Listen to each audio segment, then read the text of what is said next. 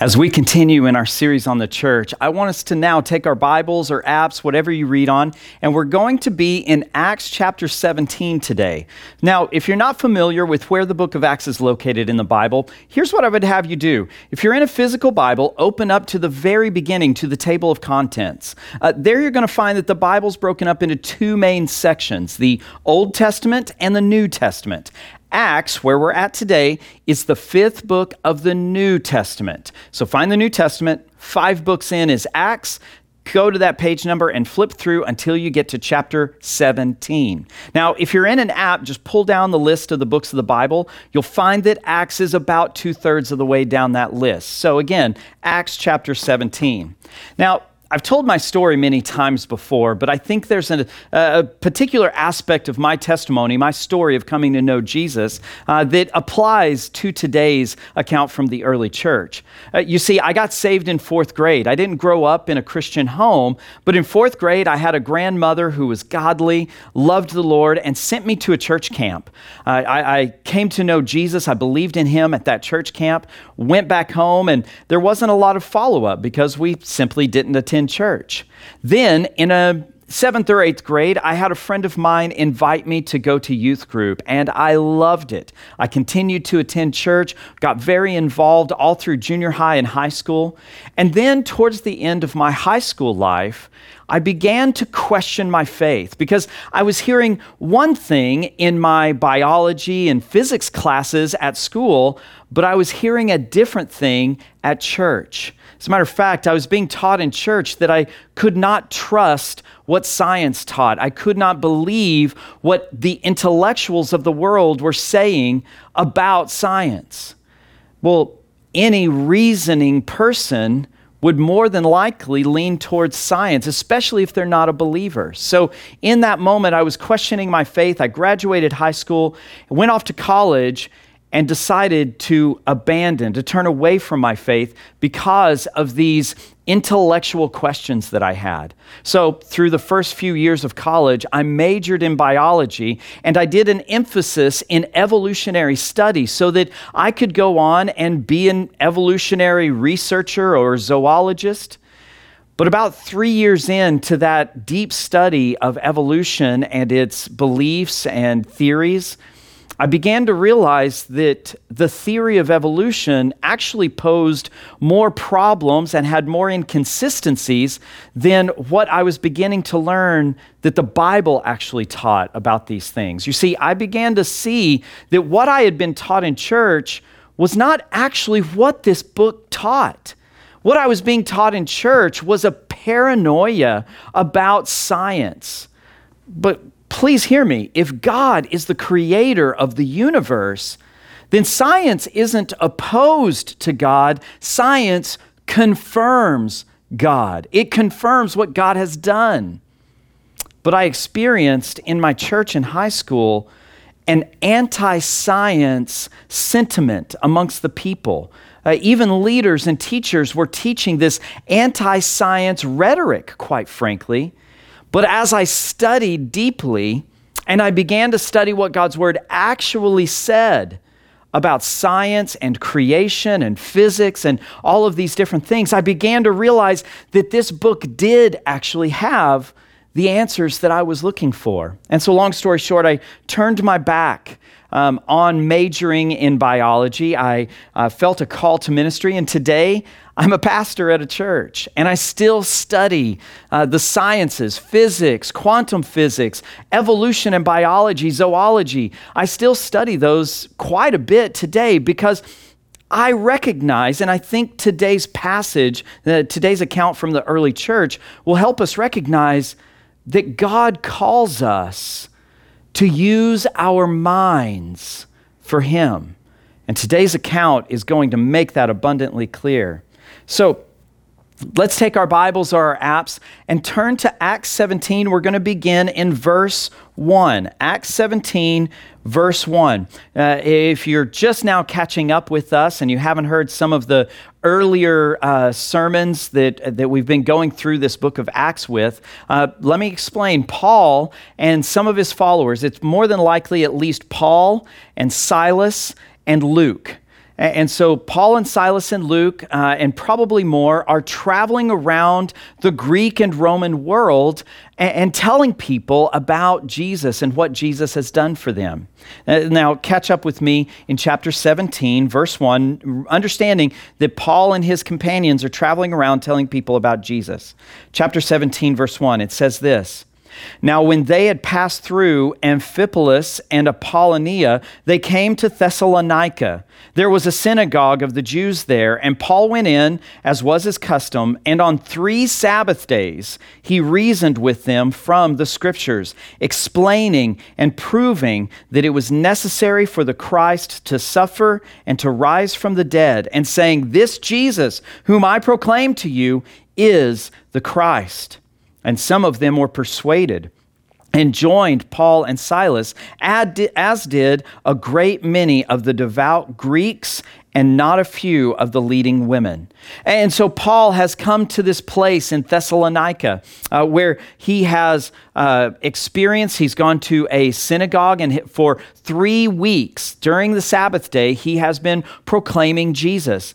But I want you to notice the verbs that are used here in this passage. Look with me again, starting in verse 2. So he has gone to the synagogue, and look at what it says, verse 2. And Paul went in, as was his custom, and on three Sabbath days, what does it say here? He reasoned with them from the scriptures, explaining and proving that it was necessary for the Christ to suffer and to rise from the dead, and saying that this Jesus, whom I proclaim, to you is the Christ. Do you see the, the verbiage that's used here in this passage?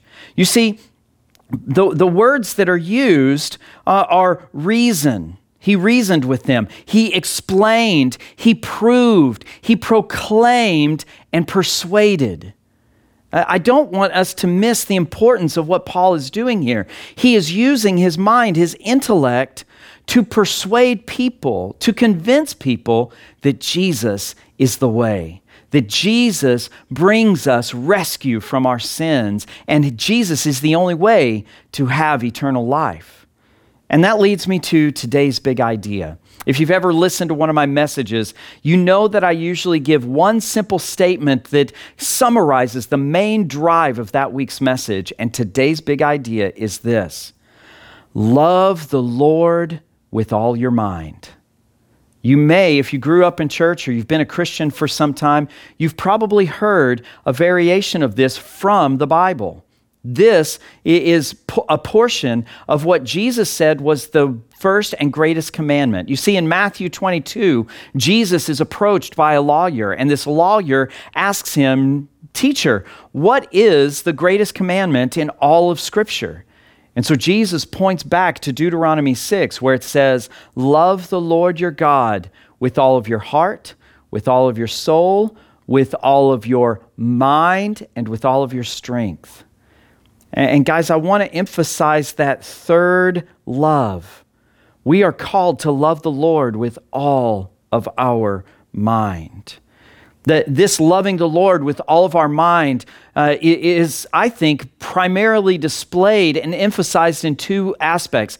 We need to love the Lord our God with the way we receive God's word or the gospel of Jesus, but we also need to love the Lord our God with all of our mind with the way we share God's word and his gospel. You see, there is an intellectual aspect, there is a mindfulness that we need to be aware of as followers of Jesus. But it doesn't end there. Continue with me in, the, in today's passage. Pick up with me in verse 10. So we're in Acts 17, verse 10. What has happened uh, is they've been in Thessalonica and they have had to leave that city because of some threats that are being made against them. And, and so um, Pick up with me in verse 10. It says, The brothers immediately sent Paul and Silas away by night to a place called Berea. And when they arrived, they went into the Jewish synagogue. Now, these Jews, the Jews of Berea, were more noble than those in Thessalonica. They received the word with all eagerness, examining the scriptures daily to see if these things were so. Many of them therefore believed, with not a few Greek women of high standing as well as men. So look at what's taking place.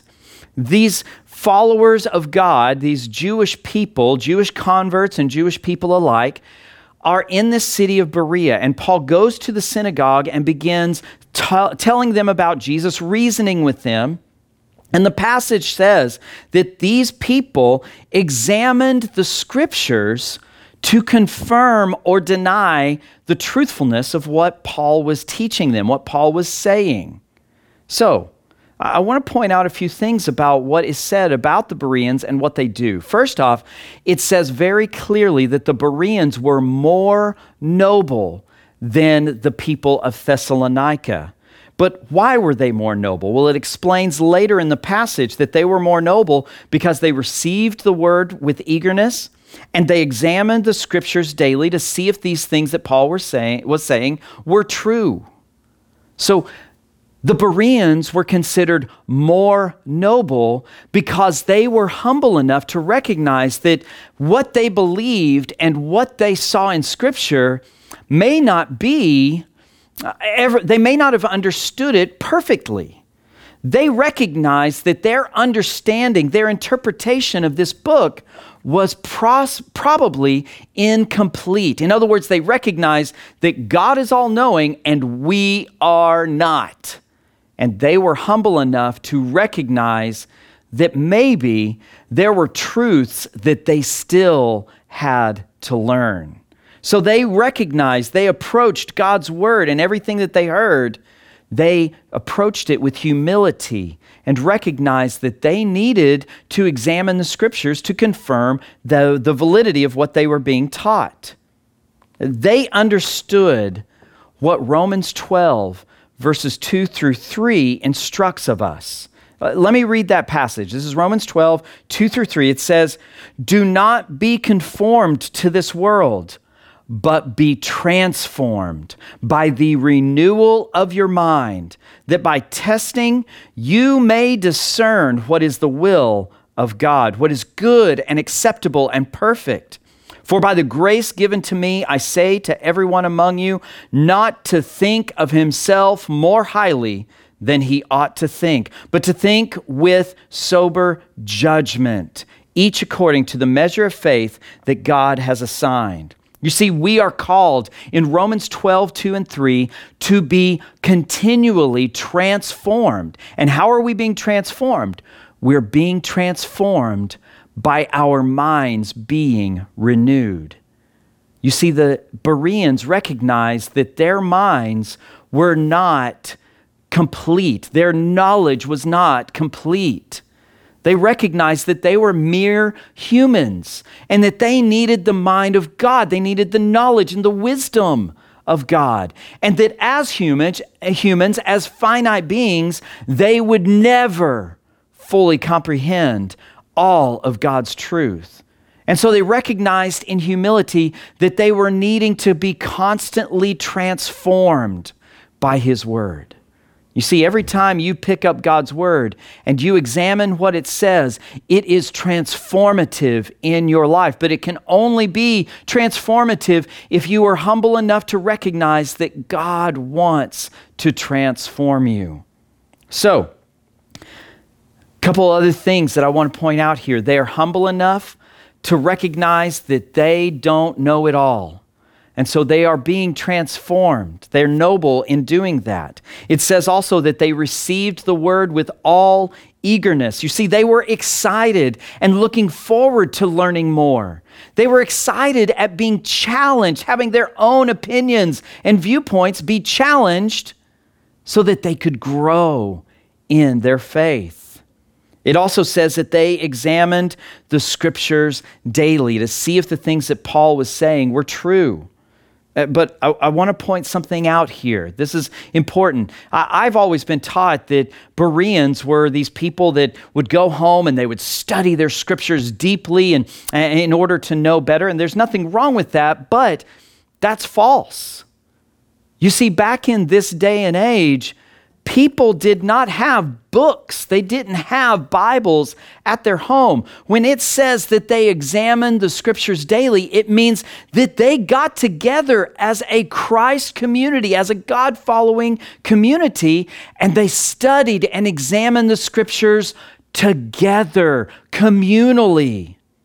You see, they are coming together not individualistically they're coming together as a people of God. You see, we're called, yes, read your Bible, memorize scripture. That is biblical. But there is a very important aspect to our faith that has to be communal. It has to be the community of God studying scripture together. Uh, if you go and study history, the history of the church, the greatest and most horrific heresies, false teachings that, that people have come up with, came out of usually an isolated study of God's Word.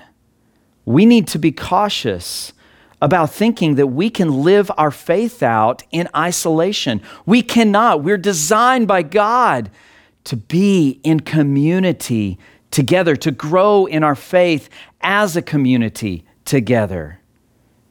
But I also want you to see here that the Bible very clearly says here that these Berean followers studied the scriptures, they studied them together, and they did so daily. They're communing, they're gathering, and they're talking about God's word on a daily basis. And guys, I, I got to be honest with you, in today's culture, most Christians don't even attend church on a weekly basis let alone multiple times through the week. And I don't mean that to condemn, please hear me, but we are called to gather together regularly. And so please hear me.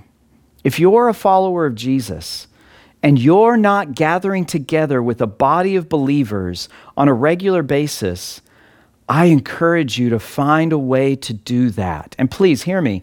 I recognize that I'm talking to an online audience right now. And if you don't have a group of believers to connect with, the, the, a group of believers to, to study God's word together with, we have some online opportunities for you. And I want you to go to that uh, virtual connect card, go to the website, to the contact us page, and reach out to us. Because you, as a follower of Jesus, need to be connected to a greater community. It's not enough to just watch me here online. You need to be connected at a deeper level in a community. So please, if you're not connected to a community of believers, reach out to us. We would love to get you connected to one of our virtual groups, or if you're ready for an in person group, we would love to figure out how to get one where you're at. So please don't hesitate. Right now, click that link, go to that website to the contact us page, and reach out to us. Get connected. But let me talk to another person that may be watching or listening right now. Maybe you're watching right now, and maybe you don't even believe in Jesus. Maybe you're not even at that point yet. But maybe this idea of a community that you could live life together with, that you could experience and grow in, that is all tied to Jesus saving you, rescuing you from your sins because he died on a cross and three days later rose from the grave, proving that he was and is the Son of God, having defeated, uh, having victory over sin and death. Maybe that sounds appealing, and maybe you've got some questions. Please, if that is you, I want you also to click on that virtual connect card, that online connect card. Go to the website, to the contact us page. Please go there right now. And I want you to fill that out so that we can answer any of the questions you may have about Jesus. But, but, but reach out to us. Give us the opportunity to share who Jesus is, to answer questions, and if you're ready, to get you connected into a community, into family that Jesus has designed you to be a part of. So, these Berean followers are following Jesus. They're doing so by being excited to study God's word and gathering together daily to examine and study and talk about God's word and talk about God. You see, they loved the Lord with all their mind. They engaged their intellect for the glory of God, for His purpose, and for their growth. Your mind is an integral part of your faith. And please hear me on this. Emotions are important. God gave them to us for a reason. Opinions, there's place for opinions and, and viewpoints. But hear me clearly if your feelings or your opinions or viewpoints contradict this book, your feelings or opinions or viewpoints are wrong. This book is the foundation, it is the standard by which we believe. And so your opinions, your viewpoints, your feelings are all valuable, but they must be examined through the lens of this book. They must be weighed your feelings and opinions must be weighed to make sure that they are biblical feelings and opinions. Think about what the Bereans did. They were continually examining God's word to confirm what Paul said to them. We, as followers of Jesus, must continually seek God's word to confirm whether our feelings and opinions and viewpoints are biblical. And if they're not, again, just like Romans 12, 2 and 3 say, we must allow this book to transform our minds so that our feelings and opinions and viewpoints are no longer unbiblical, but are in line with God and His Word.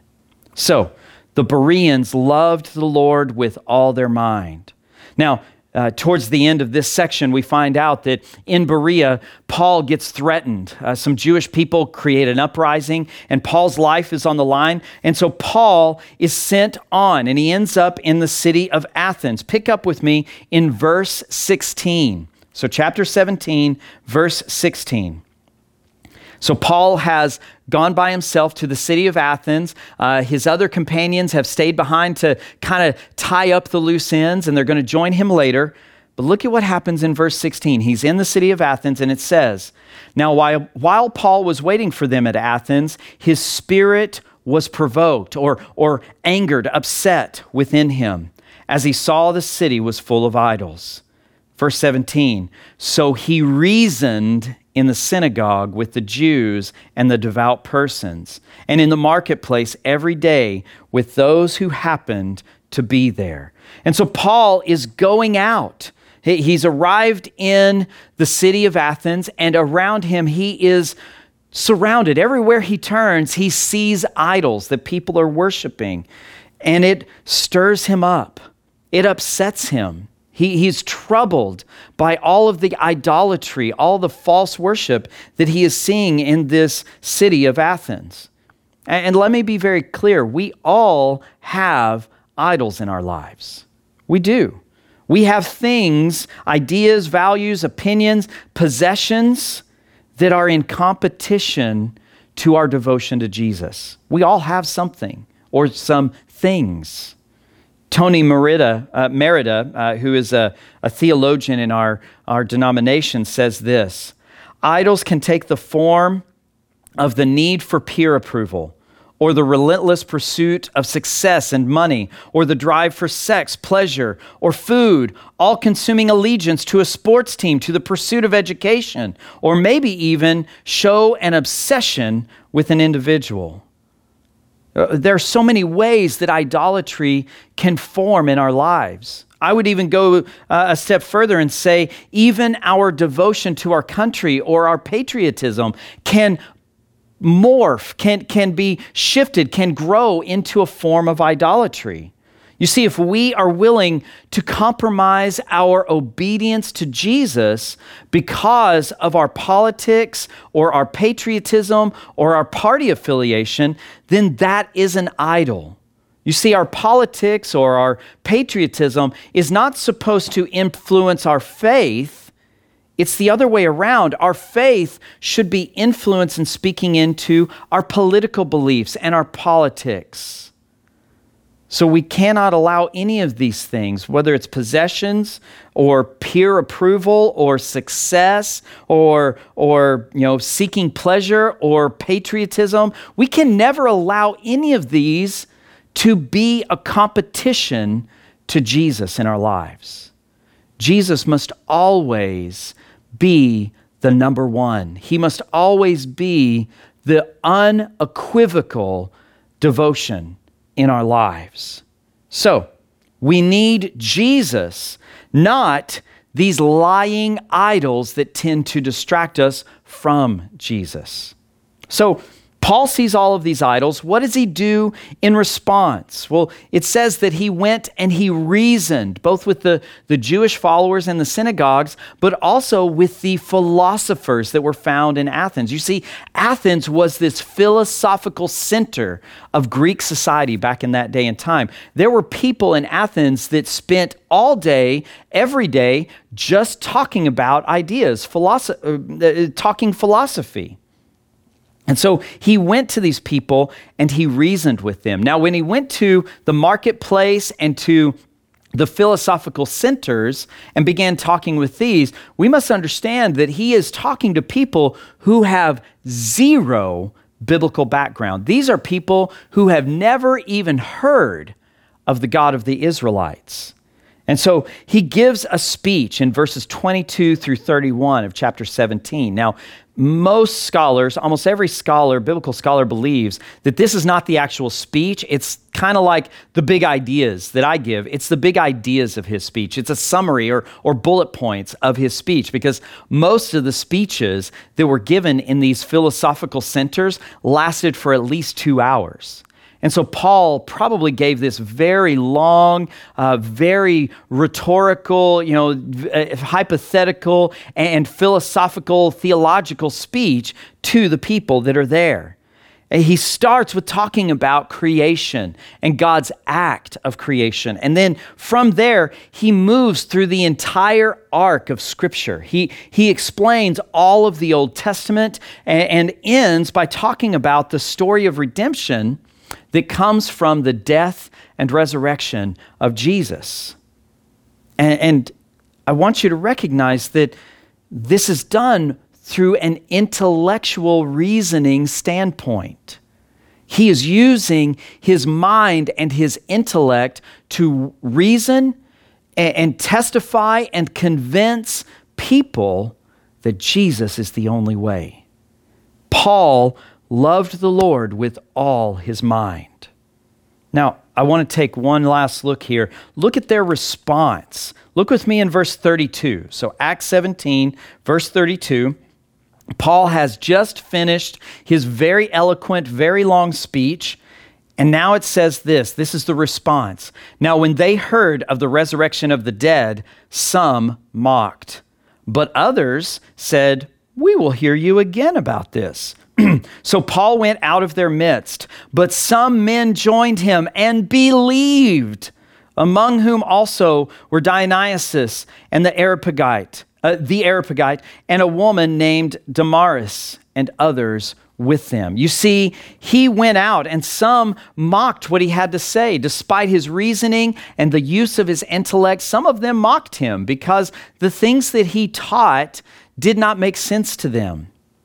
But some believed. Some became followers of Jesus because Paul took the time to sit and reason with the people of this city. So let me ask you this How do you love the Lord with all your mind? Or do you struggle with this particular area in your life?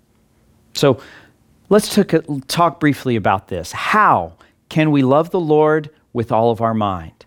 How can we, like the Bereans and like Paul, use our intellect for God's purposes? I want to just give you some quick points, some quick ideas, some quick things for you to think about in order to start using your mind more for God's glory. So, the first one is study God's Word. Both individually, both as a person, and within a community context. Again, if you're looking, if you need a community to study God's Word with, to live life together with, please reach out to us. Go to the website, click on that virtual connect card in the post of this video. Please reach out to us, and we would love to get you connected. But love the Lord your God with all your mind by studying His Word, both individually and in a community. Secondly, submit to his word and what it says, even if you don't like what it says.